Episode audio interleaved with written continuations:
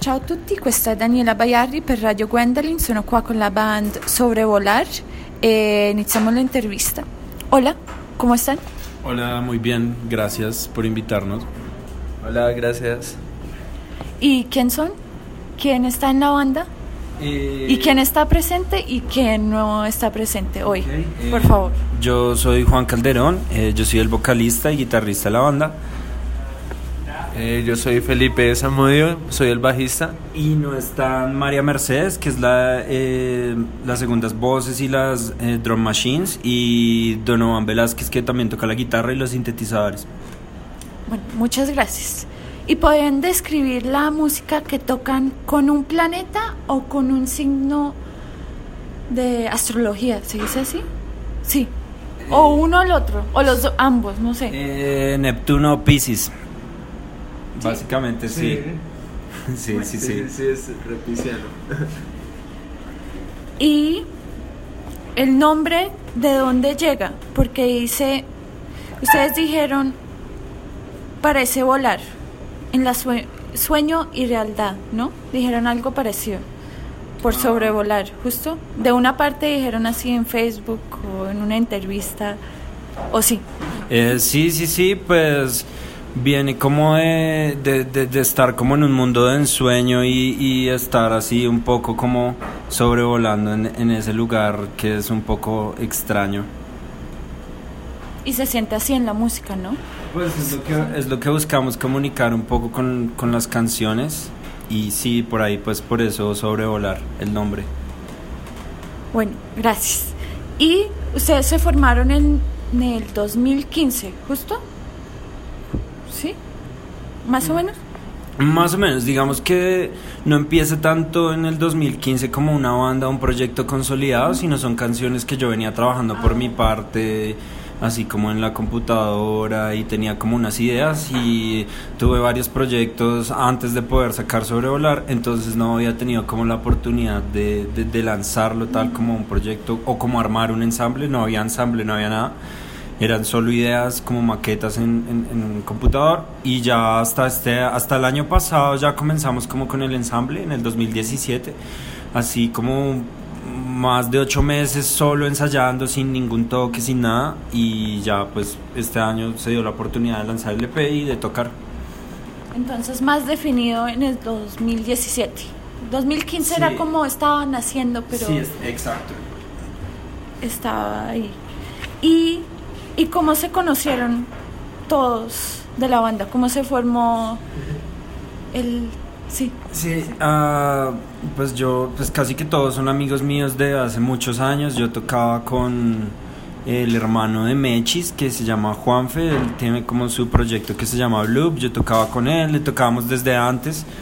Y pues por ahí ya también ya conocía a Mechis, eh, entonces eh, eh, ella, ella algún día hablábamos que le interesaba el proyecto, no sé qué, y se dio la oportunidad de que entrara y pues eh, ahí nos está acompañando. Eh, a Donovan también lo conozco desde que teníamos por ahí 15, 16 años y también parchábamos por ahí, tocábamos en los parques, en donde fuera, más como de amigos. Y lo mismo Samu, aquí presente, nos conocimos también en una época hace resto. Cuando empezamos eh, a trabajar con un sello independiente que se llama la 420 Records, eh, que es lo que venimos trabajando con nuestros amigos pues más cercanos que siempre han estado ahí como en el círculo de la música. Entonces venimos trabajando ahí paralelo a esto, como la banda y el sello mirando a ver, es algo muy independiente en realidad. Ya respondieron una pregunta que tenía de la casa discográfica. Y el, el, ah, pues, el género de música, de genre, no sé cómo se dice en español. género. Eh, el género es, se podría, pues no quiero definirlo, pero se puede definir como psicodélico primero de todo, un poquito. Sí, está ahí porque sobre, pues, Sí. escuchándolo me dio esa sensación, ¿no? Pero con un twist de pop, ¿no? Un poquito así como una buena mezcla, se podría decir. Eh, y, y digamos que por ahí está bien que tú, que tú menciones psicodélico, pop o realmente lo que quieras mencionar, porque nosotros básicamente no estamos buscando cómo sonar a un género, sino experimentar dentro de lo que nosotros nos gusta y ver como qué, qué combinación se hace y también tra- eh, tratando de encontrar un sonido muy original que nos represente. Entonces por ahí si lo escuchas psicodélico, pues para nosotros está re bien. Sí, es como... Porque yo, pues, hablando del nombre y escuchando, dije, eso, para mí cuando uno está, pues, es más una cosa personal cuando uno está soñando, es psicodélico, para mí, pues. Sí, sí, sí. Y entonces sacaron el EP, EP este octubre, ¿no? 2018, Jardín, ¿cómo se Jardín celofán. Sí. Jardín celofán, sí. ¿Y cómo fue el proceso de inspiración? Pues, ¿cómo pasó todo formándolo? Porque como fue un proceso largo, justo. Eh, pues muchas cosas influenciaron eh, la música que escuchaba en el momento en el que estaba creando las canciones, como situaciones eh, fortuitas que pasan en la vida de uno, como que eso influye en, en- en- en- lo que van a- en lo que terminan siendo las canciones. Y entonces eh, sí, fue un proceso largo, eh, bastante trabajo en solitario también como con amigos, eh, mucho trabajo de mezcla, como em, desde las maquetas como que viene a ser el resultado final, que es algo que siempre he defendido mucho, como no, no, no tener un proceso de regrabar todo, sino si ya tengo bases, utilizar esos mismos elementos, porque como que eso todavía guarda el alma de las canciones. Entonces básicamente es, es eso, como construirlo desde una maqueta y no dejar tampoco que cambie tanto y que se mantenga un poco la onda que desde el comienzo sentí como con una idea, ya sea un acorde, una progresión o lo que sea. de mantener una base de la idea, eso. Y me encantó mucho la, no sé cómo se dice en español, cover art, la, el, portada. la portada está súper buena, está súper buena y también con la música combinan súper bien. Yo creo, las vi y dije esto, perfecto. Como un espejo, la música y el cover.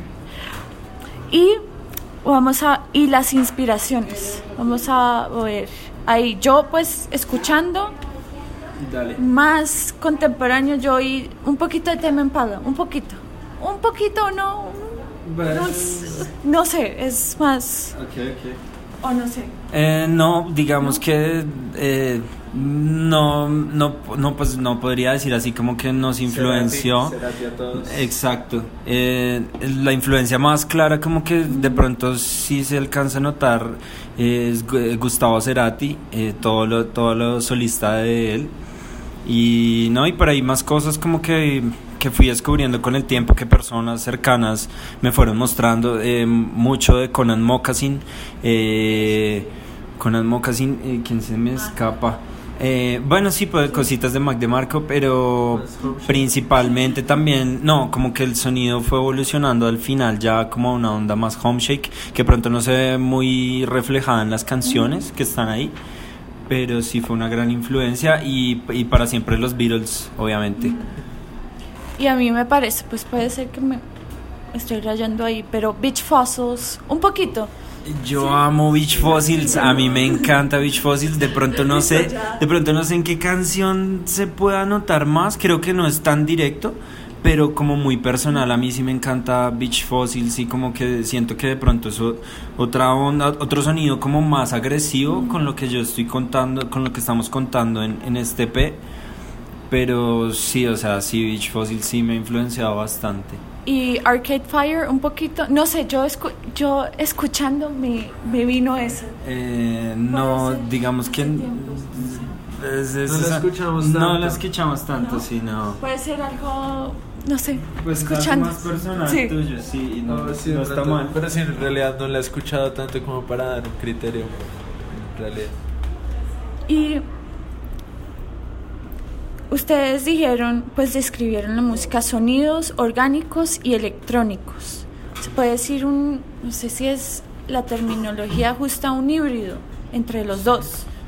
Buscar como el equilibrio, eh, digamos que lo que hablamos ahorita de la composición, si nos ponemos ya como en términos más técnicos, eh, todo partió de la combinación de un drum machine y una guitarra acústica. Me gustaba bastante lo que la, la combinación, el sonido que daban eh, al, pues sí, al, al juntar eh, esta máquina de ritmos y un elemento más orgánico como lo es una guitarra acústica y por ahí vinieron llegando las canciones solas, como los acordes, todos los cambios, todo. Entonces por eso eh, eh, mencionamos eso y es como la búsqueda de eso, de, de combinar el orgánico con lo electrónico. Me parece que hay algo muy interesante ahí. Bueno, y como última pregunta, el futuro. ¿Qué va a llevar el futuro?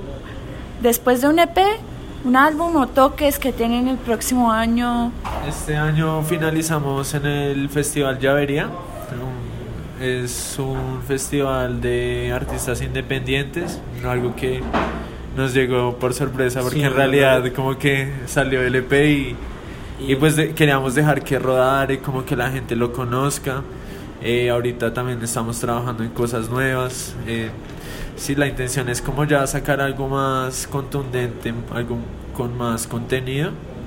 Pero pues está el 2019 a ver qué nos depara. A ver, que sí, es más como de pronto lanzar ahorita un sencillo en el primer semestre y hacer muchas sesiones en vivo, mientras igual tenemos ya muchas ideas de lo que, de lo que va a ser el, la siguiente producción, que vamos a seguir trabajando en eso. Entonces ya lo que dice Samu, eh, lo que nos depara el 2019, si logramos un disco, un EP otra vez, no sé, ahí vamos a ver qué sale. Bueno, muchas gracias. No, gracias a ti. Gracias.